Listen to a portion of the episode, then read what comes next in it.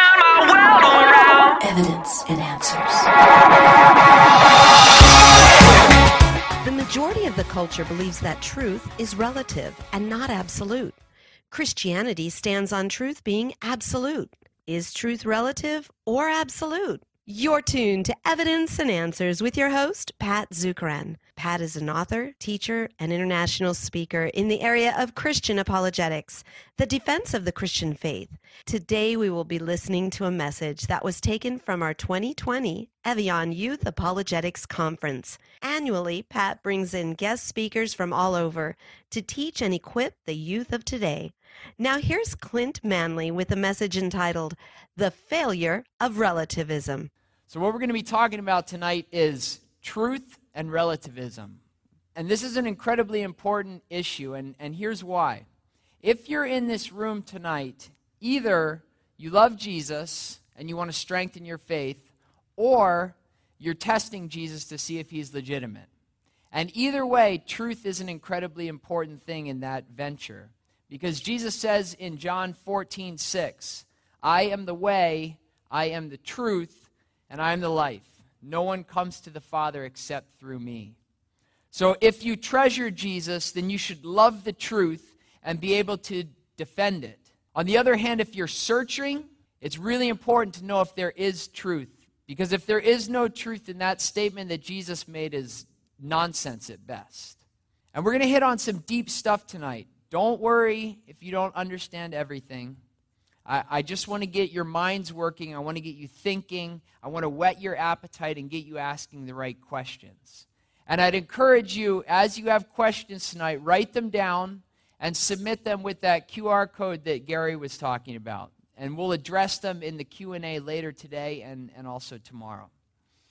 So here's the main question that we're going to try to answer tonight. Is relativism true? And in order to answer that, we need to start with some definitions. So first off, what is truth? When we say something is true, what do we mean? For example, if I said the statement, Clint is bald, what makes that a true statement? Well, to be bald is to not have any hair. I don't have any hair, so it's a true statement that I'm bald. That statement conforms to reality. It's a faithful description of how the world really is. And so a definition of truth is when something is true, it is faithful to what's real. A true statement is an accurate statement about the way the world really is. Truth conforms and it corresponds to reality. An objective truth or absolute truth, it doesn't depend on anyone's personal preferences or how many people know it or even believe it. Truth simply describes the way the world really is. And so what is relativism? That's the other definition we need before we can tackle this. Relativism is the worldview that claims that there is no truth, or at least no absolute truth.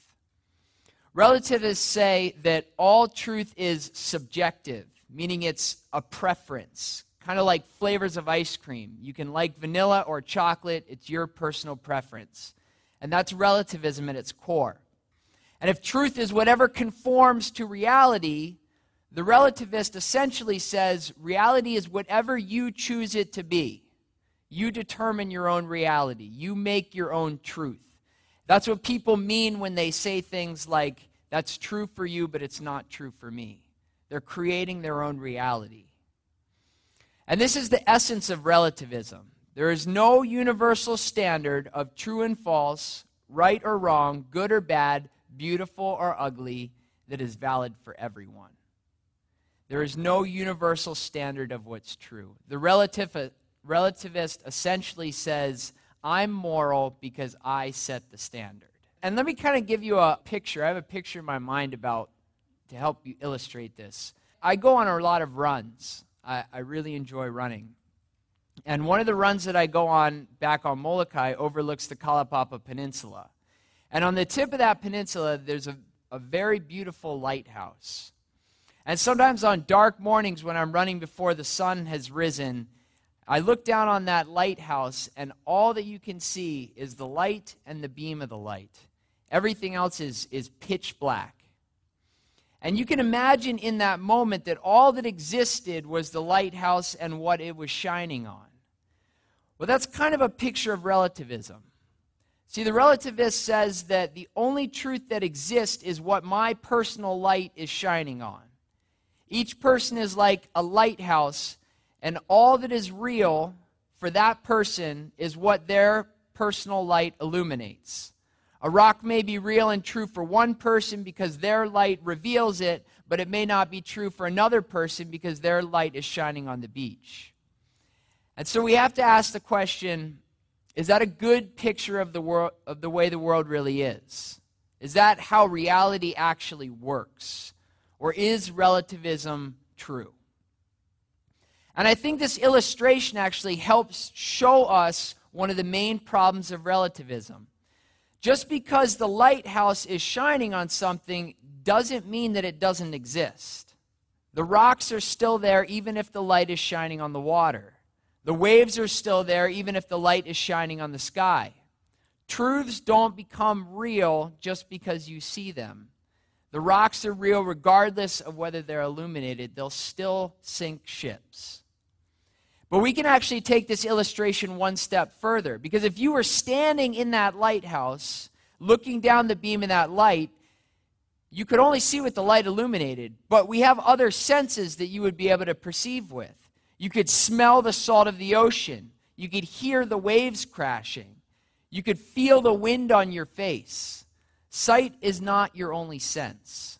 And in the same way, we can perceive truth with other senses. We have consciences and moral intuitions and imagination, and all of these things help us to perceive reality. We're not limited to just what we can see. So, what do all of those senses tell us about relativism? Well, first off, reason tells us that relativism is self-refuting. And we're trying to answer the question, is relativism true? That's the main question we're trying to answer in this talk. And I've asked that question in a very specific way. And you might ask, why? Well, it's because relativism is the claim that there is no truth. And the question, is relativism true, can be rephrased, is it true that there is no truth? Or is it absolutely true that there is no absolute truth? And I think you begin to see that relativism contradicts itself. It basically says it is true that there is no truth. See, a self-refuting statement is one that is undercut by its own criteria. For instance, there are no English sentences is a self-refuting statement. Or never say never is a self-refuting statement. Self-refuting statements are basically nonsense. They don't communicate anything real. And so the easiest way to deal with relativism is simply to ask one question. If someone tells you I'm a relativist, I don't believe in any absolute truth, all you have to ask is, is that absolutely true? That person who told you that statement, they want you to believe the statement they made is a true statement. But that's impossible because they've just told you that there are no true statements. When someone says there is no absolute truth, they're making an absolute truth claim. And so, if it's true, it's false. And, of course, if it's false, it's false. So either way, the statement doesn't hold up. It's impossible for that statement, there is no truth, to be true. So let me give you a couple more questions. Relativism really is that easy to debunk. It's not that difficult. Let me give you a couple more questions to, to prove this point. If someone tells you there is no truth, simply ask the question, oh really, is that true?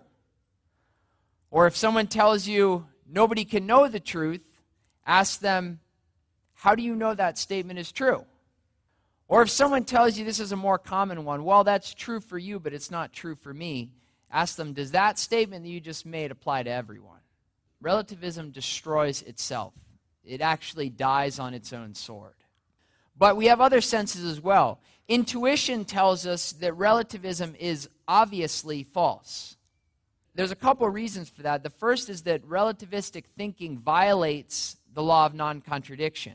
And the law of non-contradiction is a fancy phrase, but basically it means that two contradictory statements can't both be true at the same time. For example, let's say I'm talking to a relativist that says that they are an atheist. He believes that there is no absolute truth. He also believes that there is no God, which, by the way, is an absolute truth. Now, I'm a theist. I believe that there is a God. Both of us believe something that's true about reality, namely whether God exists or he doesn't exist. And in no way can my claim that God exists and his claim that God does not exist be true at the same time in the same reality. Those are mutually exclusive claims. It's nonsense to say that both of those things are true. And yet those kinds of things happen all of the time when people reason using relativism. And, and there's a second reason for this. Everyone knows some things to be true. If there is even one objective truth, just one, then relativism is false. And so you can ask somebody who is relativistic if they believe that things exist. Are there any real things in the world, like podiums and chairs and signs? Or is everything that we see an illusion? If the person says that things don't exist, then you quickly rush them to the nearest hospital for crazy people, right? Because the world is not an illusion. But if they say that things do exist, that is a truth claim. And so their relativism is false. Now, even though it's obvious that relativism is not true, that it cannot be true because it is self-refuting and self-evidently false, many people still believe it. And you might ask why. Why do people believe something that doesn't make any sense? And here's the reason. Conscience tells us that relativism is an issue of the heart that corrupts the mind. See, guys, relativism is not a new idea. It's not a twentieth century idea. The roots of relativism are recorded on the second page of the Bible. Remember, God created Adam, and he created Eve, and he gave them every tree in the garden except one tree. He gave them ten thousand things to enjoy and one thing to avoid. And do you remember what the serpent said to Eve to break God's standard? The serpent said to Eve, "Is it really true that God has said, you must not eat any tree of the orchard?" Satan got Eve to question the truth of God and his word. It's been Satan's strategy from the very beginning to undermine truth. And that is still his strategy today. He's never changed throughout time. The Garden of Eden was an entire world of yeses and a single no. And Satan took that one no and turned it into the one thing that Adam and Eve said yes to. And Adam and Eve's desire for that one no led them to disregard the standard that God had given them. And that kind of desire is at the root of all relativism. See, at the heart of relativism is a heart problem. And Paul talks about this in Romans one, eighteen through twenty-one. He says, "For the wrath of God is revealed from heaven against all ungodliness and unrighteousness of men." You can think of ungodliness and unrighteousness as rebellion against the truth. And why does this happen? Because they suppress, they hold down the truth in unrighteousness. How? "For although they, the rebels, knew God, they did not honor him as God, nor were thankful, but they became bankrupt in their thinking, and their foolish hearts were darkened." Man, I, I love how relevant the Bible is. Hard hearts produce soft minds. The Bible always ties issues of the heart with issues of the mind. And it also says that everyone knows the truth, but suppresses it and holds it down. Think of it this way. Imagine that truth is a, is a giant beach ball. And everyone has this beach ball, but some people are trying to hold it under the surface of the water. They're suppressing it. That's what that word means, so that they don't have to see it. But if any of you guys have ever tried to hold a big beach ball under the water, it's not easy to do. It's hard to balance, and a lot of times the ball ends up popping out of the water in spite of our best efforts. Well, helping the beach ball to the surface is really the entire aim of apologetics, is exposing the truth that people try to hold under the surface. And so with apologetics, you can think of it as poking people's arms or tickling them so that the suppressed truth of the beach ball rockets to the surface and it can be seen by all. But since relativism is an issue of the heart, tickling the mind alone won't get to the root of the problem. Reason alone can't save a man whose mind is sick. We have to get to the heart. And, and so I'd like to spend the rest of our time in this session talking about the heart issues of relativism. One of the best ways that we can address this topic is to expose the beach ball of truth and clearly and convincingly express the fatal flaws of relativism. And, and by the way, this, this is called offensive or positive apologetics. Apologetics doesn't just answer objections to Christianity. It also deals with expressing what we believe and why we believe it based on Scripture. And so I'm going to approach this second half as, as a Christian and as a pastor. And I want to give you some ammunition to use when you're talking to a relativist. So let's look at five of the fatal flaws of relativism. The first one is that relativism violates our purpose for existing and commits cosmic treason. And this is the most important issue with relativism, if you don't get anything else. See, relativists deny any ultimate purpose in life and in the universe. And here's the reason for that. All value judgments, good and bad, right and wrong, ugly and beautiful, are based on purpose or design. Only if I know the purpose for something can I say that it is good or bad. For instance, I can only say that this podium is a good or bad podium if it has a purpose. If it was created to hold my tablet, then I can say it's a good podium if it holds up my tablet. And if it collapses, I can say it's a bad podium. But if the podium is just here by accident, if it has no purpose or no design, then I can never say that it's good or bad. It just is. And the flip side of that means that if there is no such thing as good or bad, then I imply that no podiums have any purpose. And that's exactly what relativists say. Relativists say there is no good and no bad.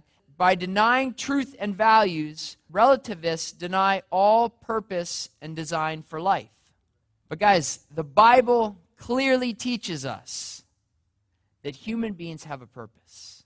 God created mankind with purpose and design. Guys, do you know why you exist? This is the most important question you can ask. Do you know why you exist? When you roll out of bed in the morning and your feet touch the floor, do you know what your purpose in life is? I do. Because Isaiah forty-three seven says that God created mankind for his glory. The Westminster Catechism sums up the entire biblical teaching on this by saying the chief end, the purpose of man is to glorify God and enjoy him forever. That is such freeing truth.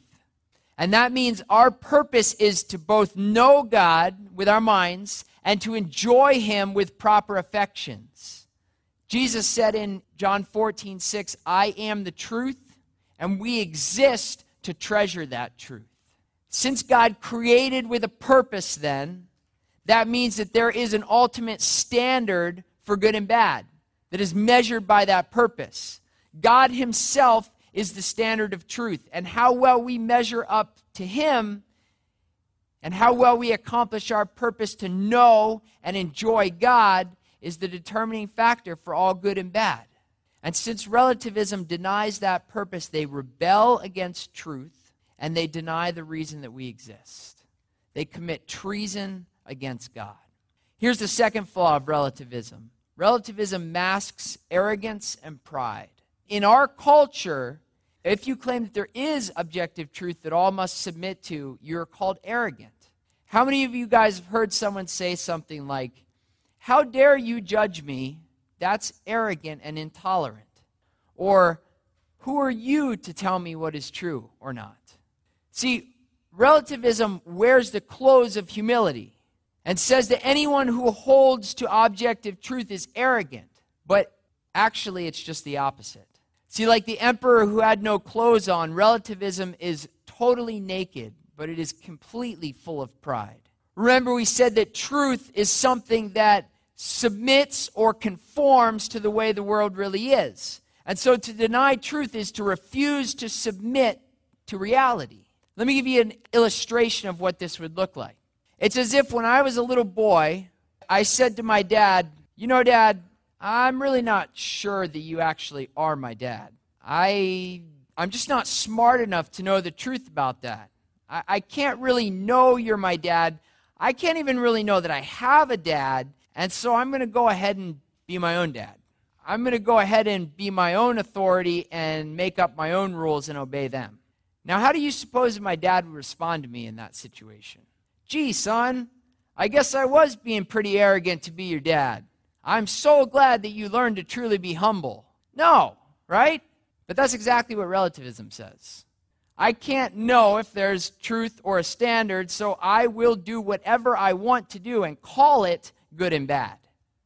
That's pure, prideful rebellion against God.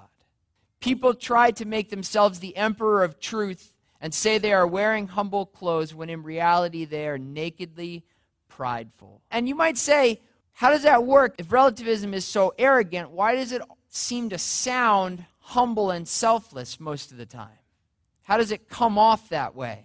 Well, relativism is humble, but it's humble where it should not be humble. Relativism is humble in the truth where we should have strong convictions, and it places pride in self exactly where we should be humble. Or to say it another way, pride in self plus humility in truth equals relativism. And that is exactly why this idea that there is no truth is so attractive to our society.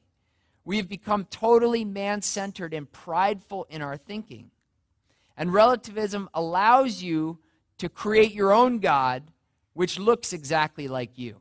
You guys ever wonder why selfies and Instagram are so incredibly popular in this age of relativism? It's because relativism frees you to make a God out of yourself, and Instagram allows you to set up an idol to that God, sacrificing selfie after selfie in worship at the altar of self. And friends, James four six says that God opposes the proud, but he gives grace to the humble. And so we need to be very careful in the way that we choose to submit to truth and to reality. Here's the third fatal flaw of relativism. Relativism destroys language.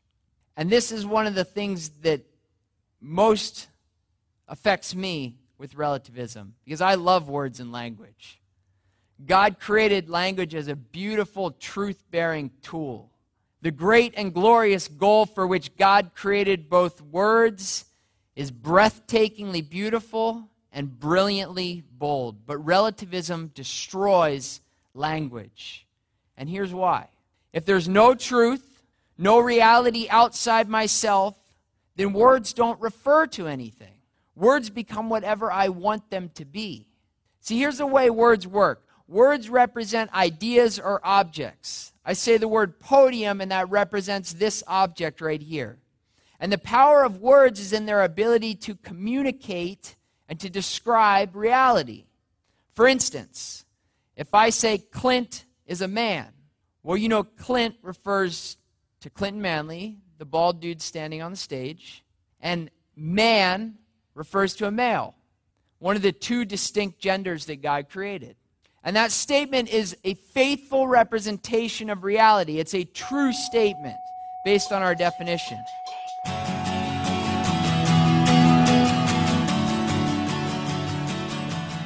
We've run out of time. Thank you for joining us here on Evidence and Answers radio broadcast. We hope you enjoyed today's show.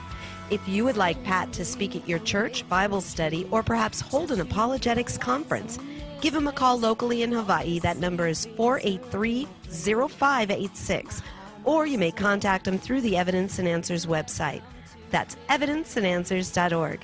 To keep broadcasts like Pat's on the air, we rely on generous support from you, our listeners. For the opportunity to donate, head on over to our website. Once again, that's evidence and answers dot org. You will also find that we have a wide variety of resources available to you, so be sure to look around our website and share it with others. Join us again next time on the air or online as we provide compelling reasons for faith in Christ. That's Evidence and Answers with Pat Zukeran.